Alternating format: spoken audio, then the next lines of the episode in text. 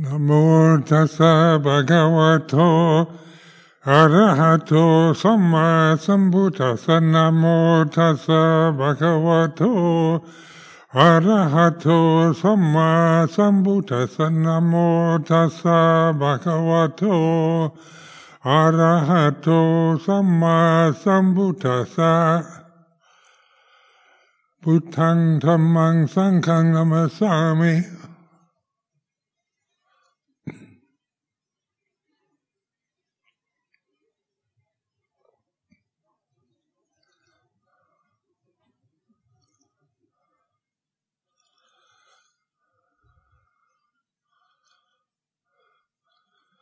So this afternoon, I'm going to make noises talking about silence. So silence is a subject, but it's only a word. But pointing at where there's sound is no longer the main object of attention like thoughts are sounds and and emotions speak to us of love and hate, like and dislike. Memories are images in the mind. All our languages, whatever language we speak, it's it's images created by human beings into the silence. They arise and cease not from another sound, not from something else, but from the silence of the present reality, which is we call here and now.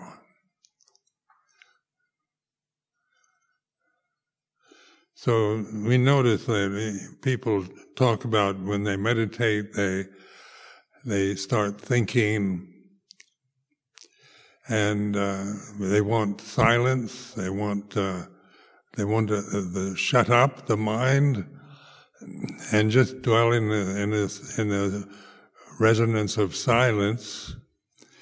But even that wishing like that, desires for silence, is still words, isn't it? It's filled with this wish for something that you don't recognize, you don't realize but which is always here and now.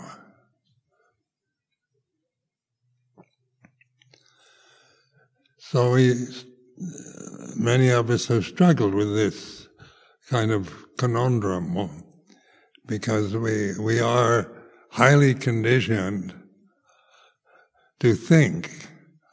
And, you know, we've, modern education is all about acquiring knowledge, acquiring views and opinions, forming uh, thoughts, imagination, about imagining all kinds of image things that, whether they're reasonable or fictional fantasies or images of just uh, flowers and trees.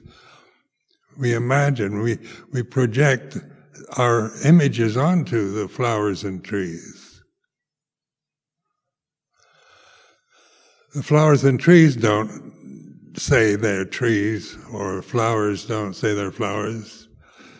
It's, it's we who speak English or whatever language equivalent to those words we project onto it. So we want to know what's the species of the tree, the flower, what's the name of the flower? And we think we know something about life when we have a lot of information and we acquired all the, all the biological terminology, medical terminology, scientific thoughts and views, spiritual ones, metaphysical theories, or just rubbish. We, our minds can be just filled with, with nonsense and foolishness, or we, we dwell in a dark world of anger, hatred, and aversion. It's all a created state that we, we hopeless, helplessly kind of create out of ignorance, not understanding Dhamma. not having a clue of what Dhamma is, then we create a, a whole world, a universe of imagined perceptions that we believe is our reality.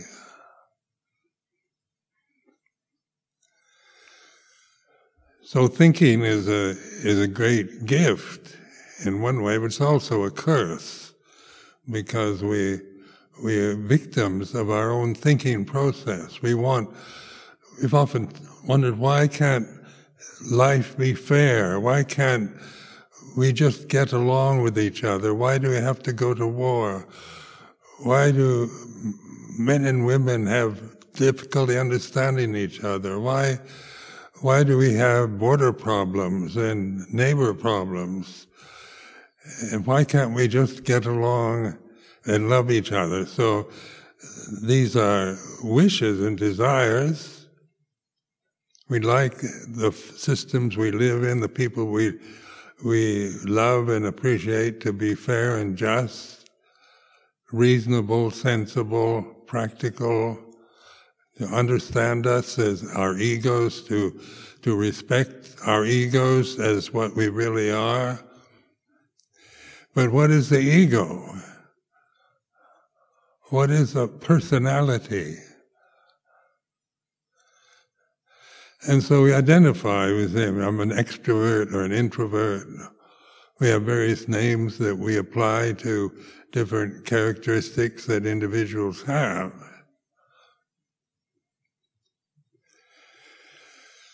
And the ego is generally what we, is a created form.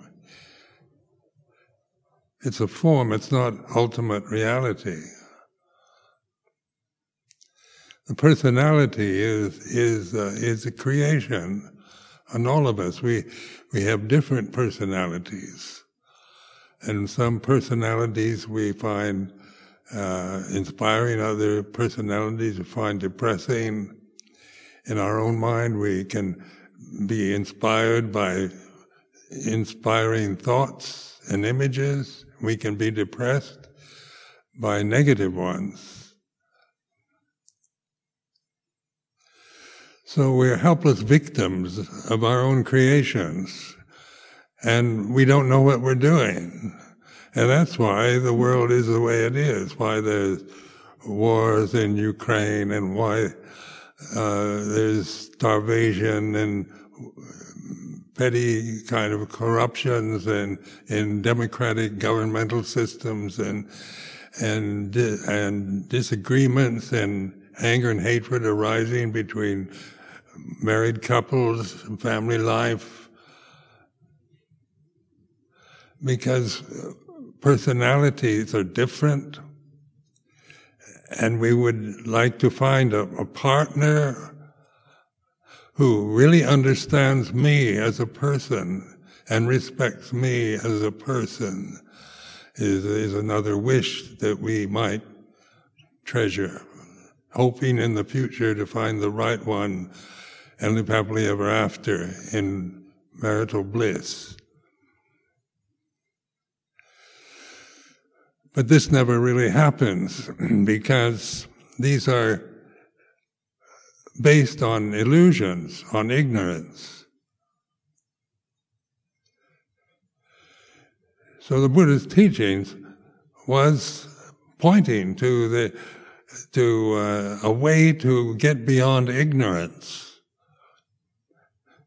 to not just be a helpless victim with with uh, just becoming educated and reasonable, psychologically normal and presentable and agreeable to the world, but how to get to the very source, the silence that is always here and now, never separate. But we don't notice it, except in rare moments, maybe.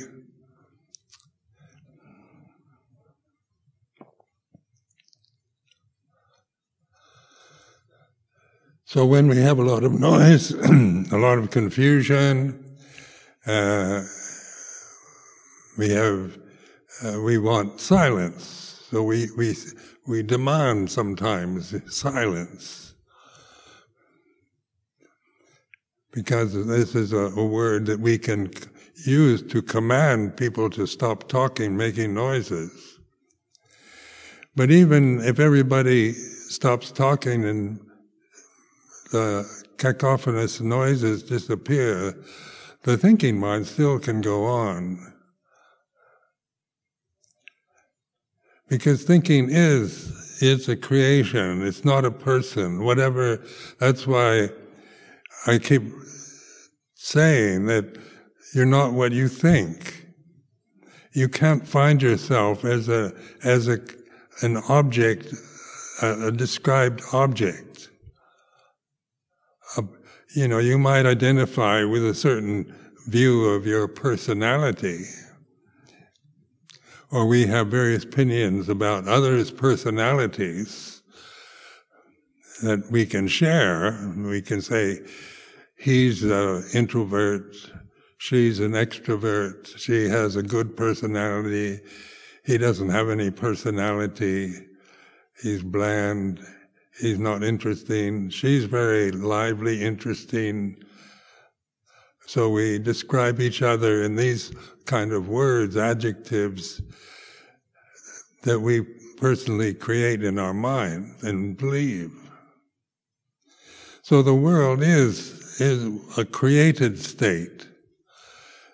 And then, is there a God that creates the world? You know, so we might believe there is. That God created the world. So that's another belief. Um, like God is a belief. The world that we believe God created is, is another belief. It's a perception.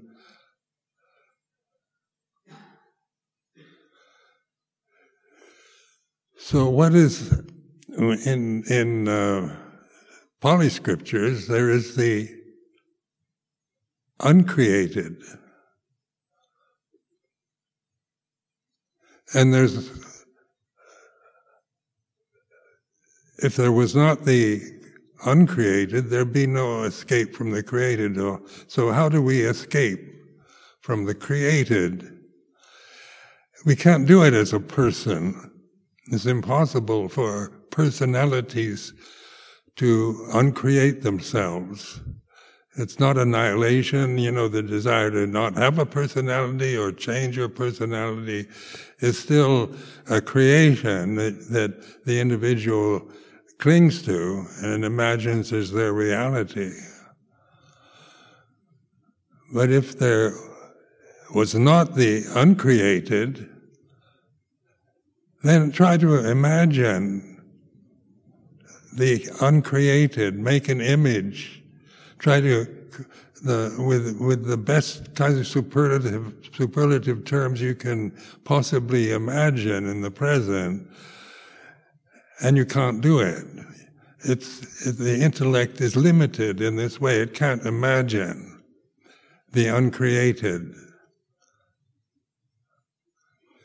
So in the in the Nibbana Sutta, the Buddha said there is the uncreated, and that's what we begin to take an interest in. The created we can we can sum up quite easily in the fact in the teachings that all conditions are impermanent and not self. So that covers everything you create, whether it's right or wrong, good or bad, reasonable, crazy, nonsense, intelligent, the best or the worst. It's all creation. So whatever you think is a creation.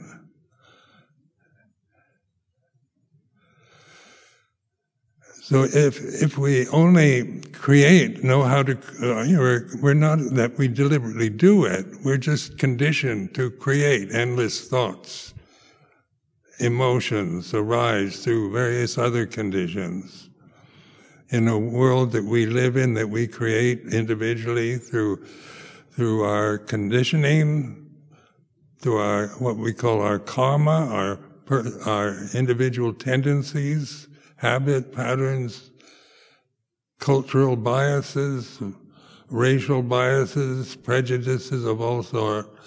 These are all creations that individuals create and identify with.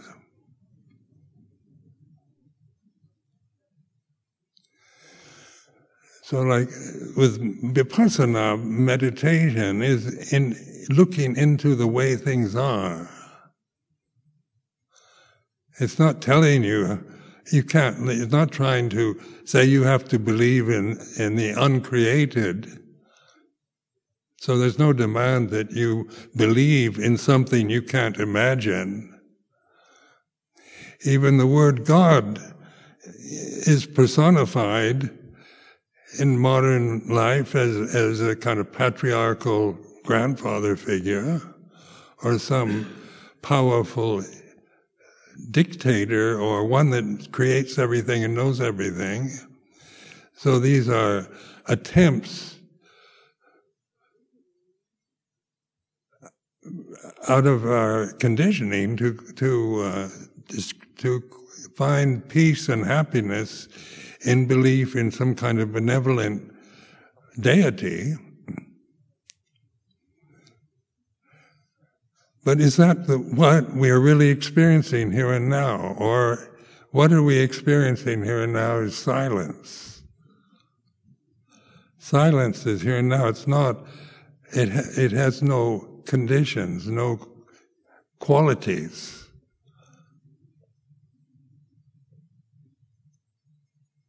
but it's very powerful once you begin to recognize it. So when we talk about enlightenment or getting beyond suffering and non-suffering, then they, the whole emphasis of the Buddhist teaching is pointing to this uncreated, unformed, unconditioned reality that is here and now that we, we're not conditioned to recognize. So when we imagine silence and long for silence, we're, we're caught in, in our, in holding to a very maybe peaceful concept of, and wish for silence. But what is it? If it's unconditioned, is silence conditioned? Is it cultural? Is it personal? Is it good or bad, right or wrong?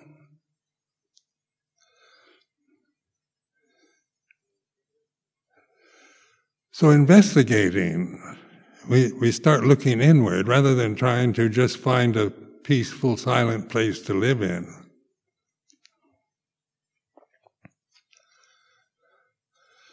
Because you know, many of us have spent uh, wasted our time in, in, monastic life looking for the perfect place that is completely silent, where we aren't encumbered with noisy people or unpleasant sounds.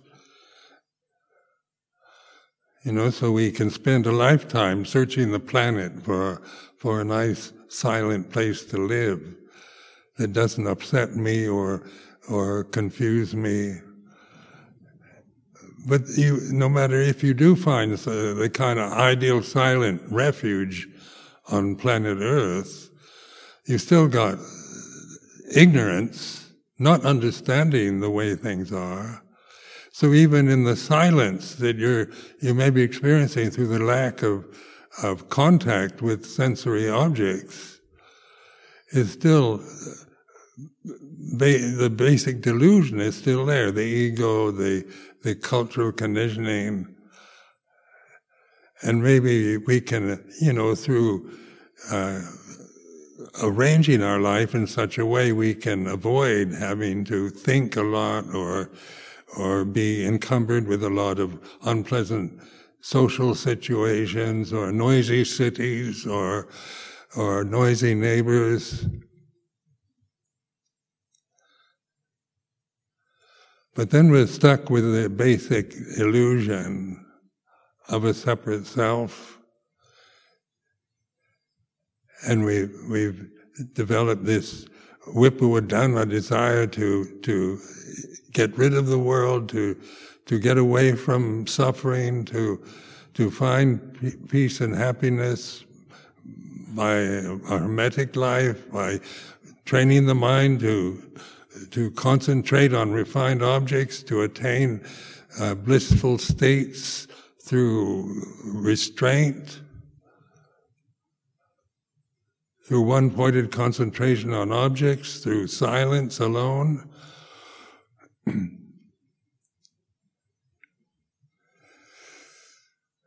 but the Buddha was pointing to the, the, the source of all the, the source of suffering, the causes of it.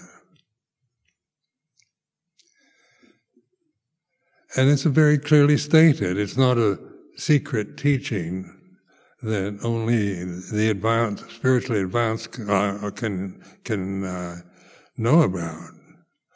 But it's available. It's been available for thousands of years, open to the world in general, to all of us.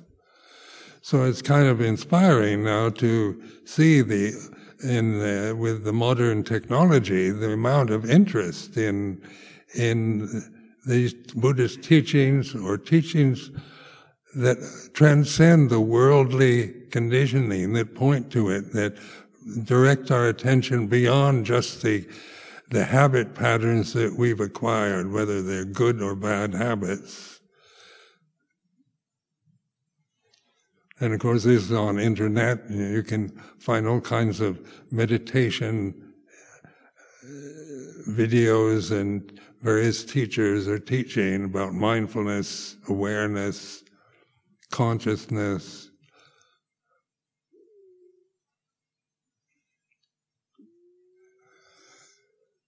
And this is important because this is, you know, this is where we find the end of suffering, not through finding an ideal partner or a perfect situation to live in, but having recognized for oneself the stillness, the silence that's natural, it's uncreated.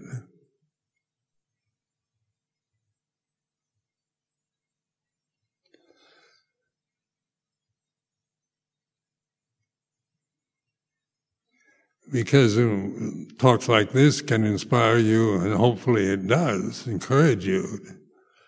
But then the point is to look inward rather than at various teachers or teachings, but to to notice, begin to awaken to the way things are, that all conditions are impermanent.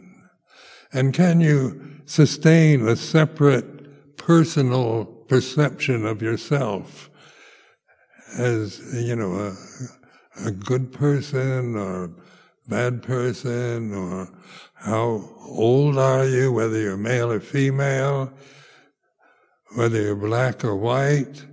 You know, these are constant references to what we cling to and hold to as, as our reality and what we, we strongly defend or justify or form biases and prejudices by clinging to these perceptions. And we begin to recognize, to awaken to the fact that we're clinging to perceptions, that perceptions are very unstable and changing, impermanent, and non self.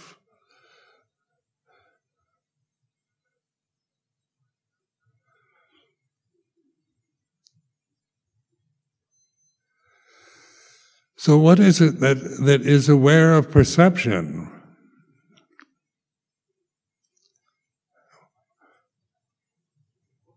If the personality is nothing but a collection of perceptions, and the sensory world that we call the real world, what we see, hear, smell, taste, touch, what we think, what we've been conditioned to believe, if it's all perceptions, Perceptions are impermanent and not self. They're anatta, not, not self. They're not a separate, there's no separate entity that has any permanent quality. So the personalities arise and cease according to conditions. So we we have like being a senior monk. You know, then the when you get to be called Ajahn or teacher, you acquire some kind of another personality, another perception to identify with, or a junior monk, or a Siladhara, or an Anagarika. Or we say, oh no, she's just a lay person. And then what lay person. And so the, the mind is stuck in these perceptions that are fantasies, that are illusions, they're conventions that can be used, but they're not reality.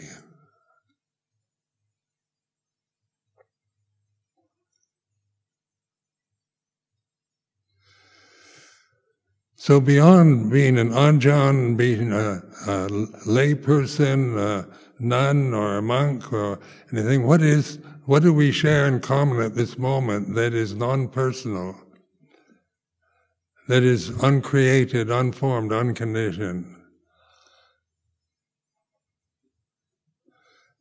What do we share with with all con- conditioned forms, with the animal world, with the birds? With the insects, with the squirrels,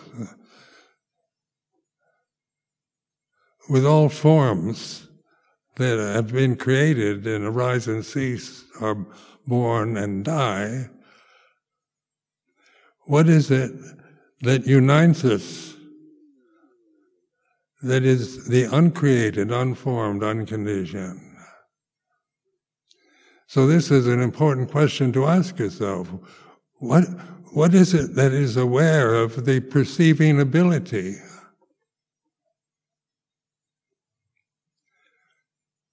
Can one perception perceive another perception?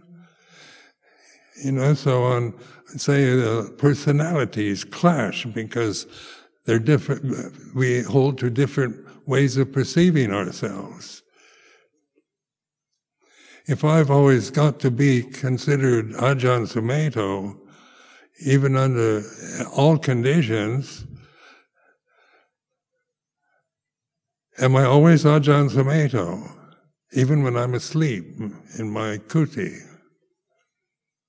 Are you always the same person when you're happy, when you're sad, when you're when you're being approved of or disapproved of? And with awareness, mindfulness, you're aware that it, it, changes. You know, your personality will change according to praise and blame, success or failure.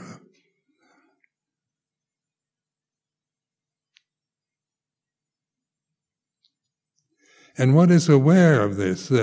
How? What is it aware that? It, what is aware? Of how the personality changes. When you're being praised, you feel uplifted or happy. Or when you're being blamed for something you haven't done, you feel indignant, angry.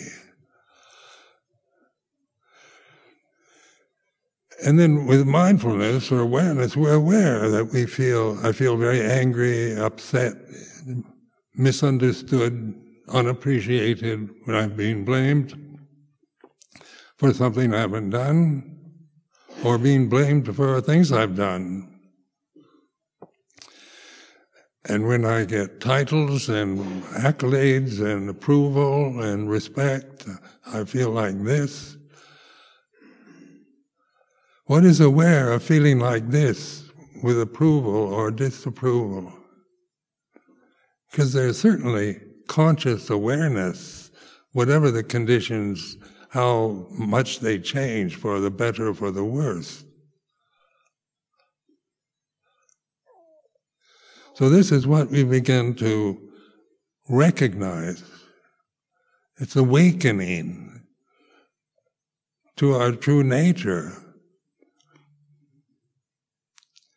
which is not personal. It's not like my true nature as, as Ajahn Sumedho is, is like this. It's the Dhamma, the universal reality of the way things are. All conditions are impermanent. All Dhamma is not personal. Sabbe Dhamma Anatta, we chant in Pali.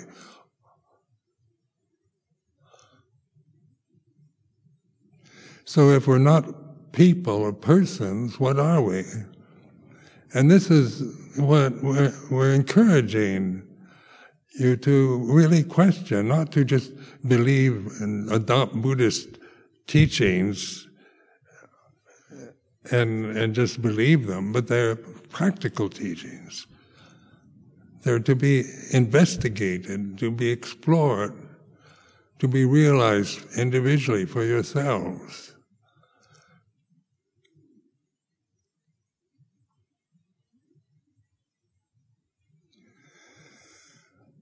So silence is unitive. When we, even in the noise and cacophony of life,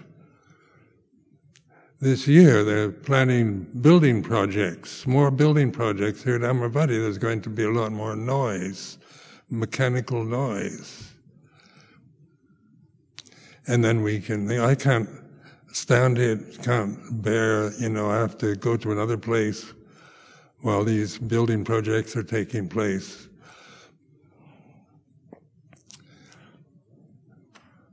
Or I remember as a junior monk, monks advised me not to go to a certain branch monastery because they're building a sala and they're, they're making a lot of noise.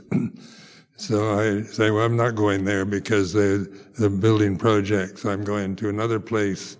So I did, and after my first uh, vasa, first pansa with Luang Por Chah, I went to this place. Uh, uh, Phupek Mountain in the in, in Sukhon district of Thailand, northeast Thailand. And so um, I thought, Wat Pah Pong, there's, all the, there's so much doing all the time, a schedule to keep, and, and uh, I wanted to have more of a reclusive life like a hermit, you know, being out in nature, away from the the social contacts with others in some perfect situation. So I thought Phupek Mountain would be the perfect situation. I'd visited there before, uh, before I even went to Wat Pah Pong. And Phupek is in the Phupan Range in, in across northeast Thailand. So it's the highest peak in that range of mountains. And it has uh, ruins of an old uh, Cambodian Khmer, uh, I think it was some kind of chedi or, or palace of some sort. It's just in ruins of like an Angkor Wat, that era of history. So it had a kind of romantic image of these ruined, these ruined temples and, and the highest peak in the Phupan Range, beautiful views of the valley below. I went with two other monks, Thai monks. And then uh, the Bindabat was really quite uh, demanding because you climb to the top of this mountain every day. You go down at dawn you go down the, this this steep uh, mountain slope with rickety stairs, wooden stairs, part way down, and then then uh, you wait at the base of the of Phupek Hill and wait for villagers to come and offer food, and then you have to go back, climb up the top of this mountain again and you get back about sometimes 11 o'clock just in time to eat your meal before 12. Well, I didn't mind all that really. I mean, I, I was physically fit and the challenge of, uh, you know, the physical exertion I quite appreciated. So I didn't complain about that. But one of the monks that lived with me on the top of the mountain I didn't like. And so I spent a lot of time in my kuti thinking negative thoughts about this monk. And then a windstorm came and nearly blew my kuti off the cliff. And then I had caught malaria and had to be carried down the mountain by village men and lie under a tin shed in the hot season with all these little flies buzzing around, crawling in my ears and nose, and if I open my mouth, they'd fly in there. High fever. This is what I was looking. I was looking for peace and silence, the perfect situation. But life is like this. It's full of little flies and irritating insects and and it's this is the planet Earth is like this human society is like this. Nobody, you know, there's always somebody that irritates you that you don't like or don't agree with. Then malaria, unwanted disease, or COVID 19, this pandemic. Nobody wants it.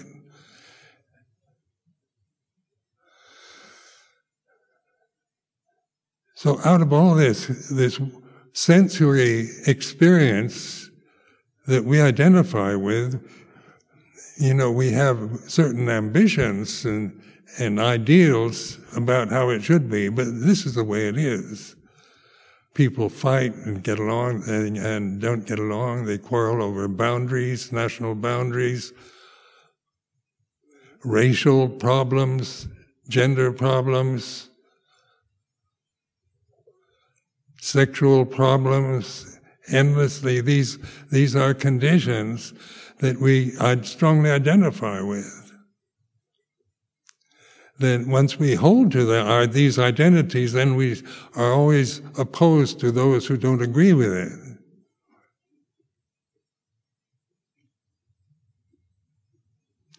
So life is, is, is always a sense of opposition, there's always a threat, some kind of danger, some kind of evil force, uh, some kind of problem, crises, issues that arise in the, in the conditioned realm. So out of wisdom, we begin to see that the, that the world is like this. It's not going to be perfect. You're not going to get world peace as an ideal, as you wish it were ideally. Or you're not even going to get a peaceful mind just by sitting for hours in meditation trying to, to, uh, to, to be quiet and silent, but through awakening to natural silence that is uncreated. Even in the midst of the noise,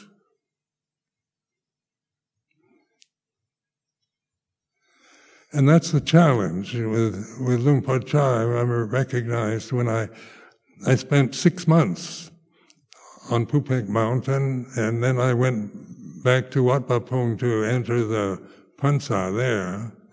And I was so glad to get back there.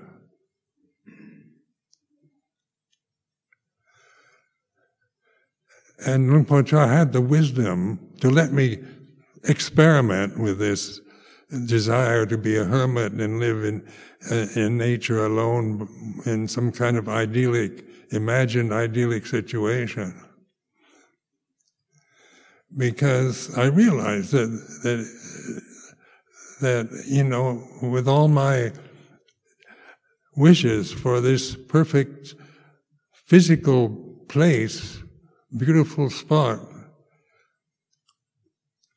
that it, the, the, malaria still exists there, and little nasty little flies fly around you, and uh, cyclones can come, winds, strong winds can blow.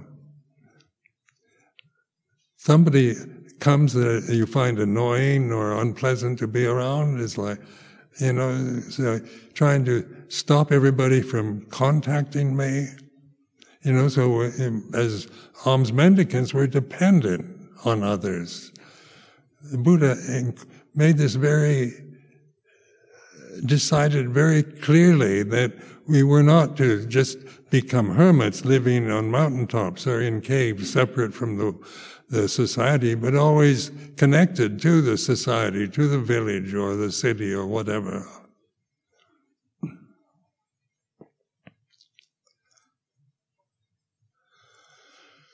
So the challenge for all of us is to recognize the silence here. Because it's here. When we, we stop being averse to the noises or conditions that we're experiencing in the present, when we let go, we don't we don't get rid of the noise or the in in uh, annoying situations that we find ourselves in. We're not trying to run away or deny or or get find a, a better place, but we begin to recognize the silence that's always here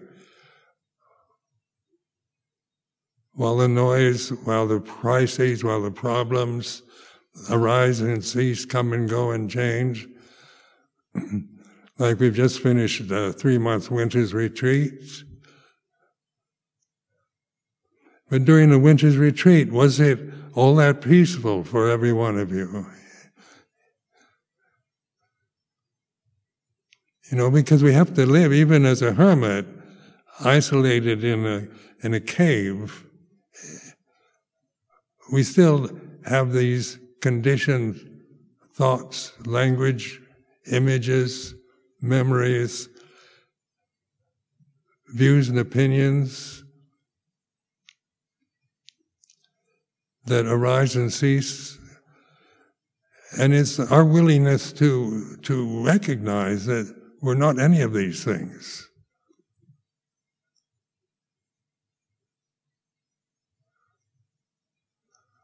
We're not a thing.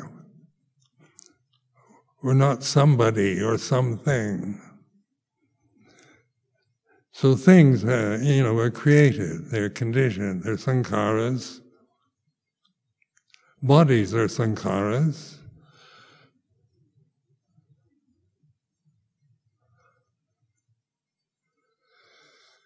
And all sankharas are impermanent, sabbe sankhara anicca. So these two basic teachings of the Buddha, Sabbe Sankhara Anicca, Sape Dhammanada, uh, they're brilliant ways of examining life, investigating the realities that we find ourselves living with. And you find that nothing is real. No thing is very real. It, it, because it, its very nature is to arise and cease, to appear and disappear, to manifest, demanifest. But what is with us, even at the top of Phupek Mountain, or in a busy day at Wat Pah Pong, or during working periods in Amaravati, in Chithurst, or any place else, is the silence where all these conditions arise and cease. So there is the escape because there is the unborn, uncreated. And that's apparent here and now. Like in all these years of monastic life, this is what I've realized.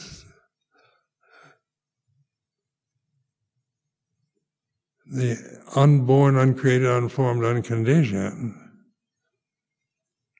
is the reality of here and now. It's silent, doesn't have a language, it has no quality. It's not about heaven, being blissed out in heaven, because the the conditions still operate according to their their nature, to their karma. The body still gets old. Diseases still can manifest in these forms. Conditions change. There's there's generosity. There's frugality. There's the praise and blame, peace and war uh, on the worldly level. But we're not any of these things anymore. That's just the way things move and change according to what we call karma, cause and effect.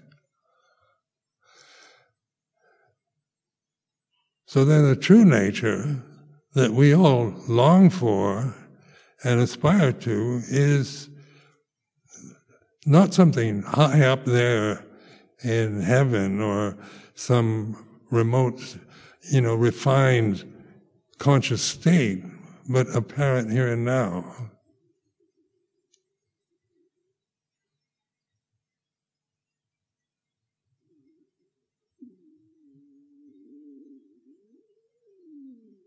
So in a monastery,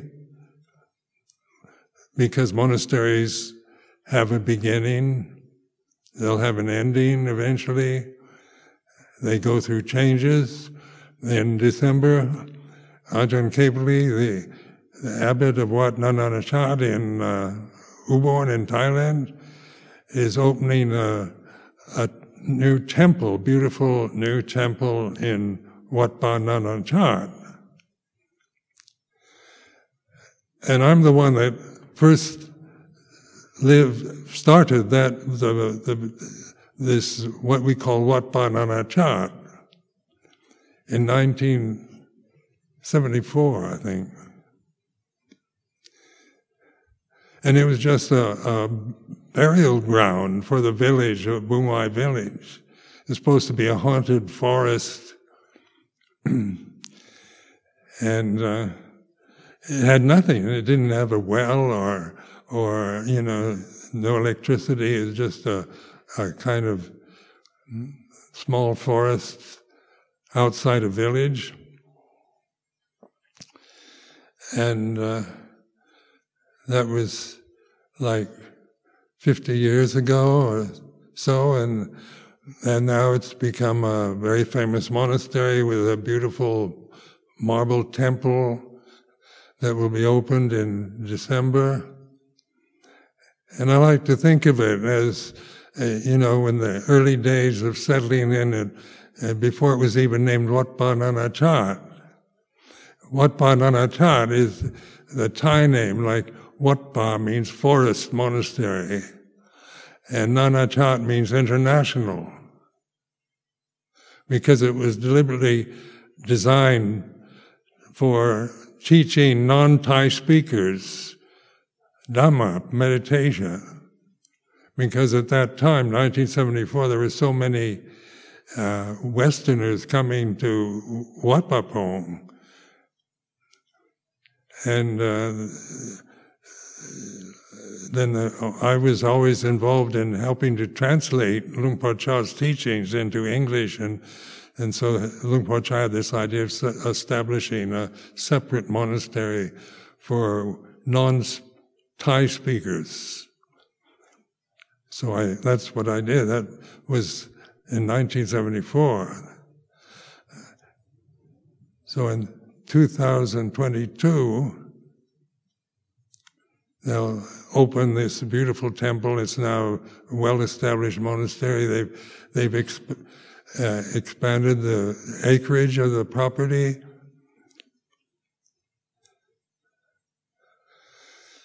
And so it's changed just from a few years, few decades. It's from a from a burial village burial ground to an international center for teaching Dhamma.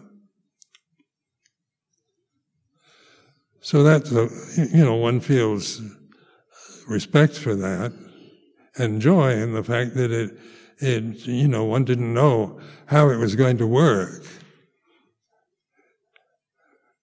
How, you know, what the point of it was, if anybody really be interested. and uh, or how long it would last. And so we've been, I was there two years, and then I came to England, to Hampstead.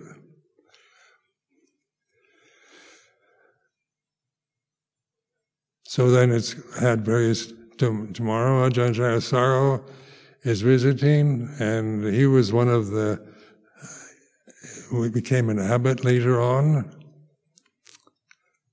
Ajahn Pasanno was was uh, abbot of the monastery before him, and and so it goes on, go handed from one abbot to another.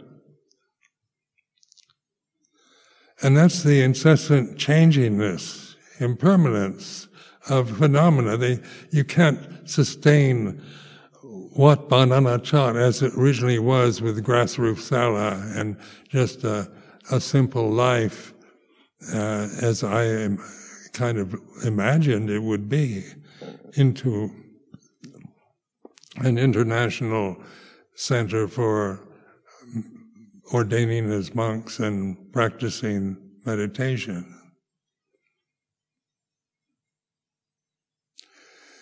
But someday in Wat Pah Nanachat will disappear too, so, so will Amaravati because that's the nature of conditioned phenomena. But that's not the point. It's not about sustaining conditioned phenomena so that everything lasts forever because that's, that will be a very disappointing wish and desire. So in the Buddhist teaching, all conditions are impermanent, so this prepares us for the change that we individually experience through our bodies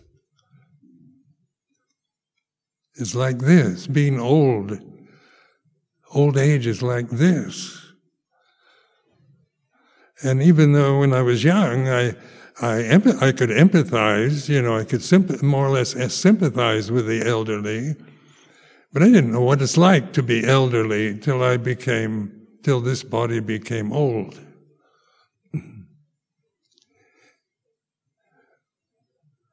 But am I really this elderly body, this old body? Is this, is this all I am? And when I die, what's left? You know, be cremated. People will want to keep my relics, maybe, and all kinds of memorabilia arise from the death of a, of a monk. You know, so people can fight over the ashes of a, of a Kruba Ajahn who was cremated. Relics are so, can be such an attachment and belief that relics are some real person in the past, Buddha relics, and, and all the time, you know, we, we give so much importance to the past, to the Buddha, the, the historical Buddha, Gautama the Buddha. But what is Gautama the Buddha right now is a perception that we've acquired. It's a good perception, it's inspiring. But was Buddha, Gautama the Buddha, really pointing to himself as a refuge? The memory of, of a dead saint that we believe in it's certainly, you know, it's better to believe in the Buddha than to believe uh, that nothing matters and life is pointless and meaningless. It's better to, you know, it's more comforting to believe in a benevolent deity, a God, because it's comforting as a, as a, as a, to the individual person to believe in something benevolent, good, and kind, and perfect. But what is benevolent, good, and kind, and perfect in the present moment is the silence that is here and now.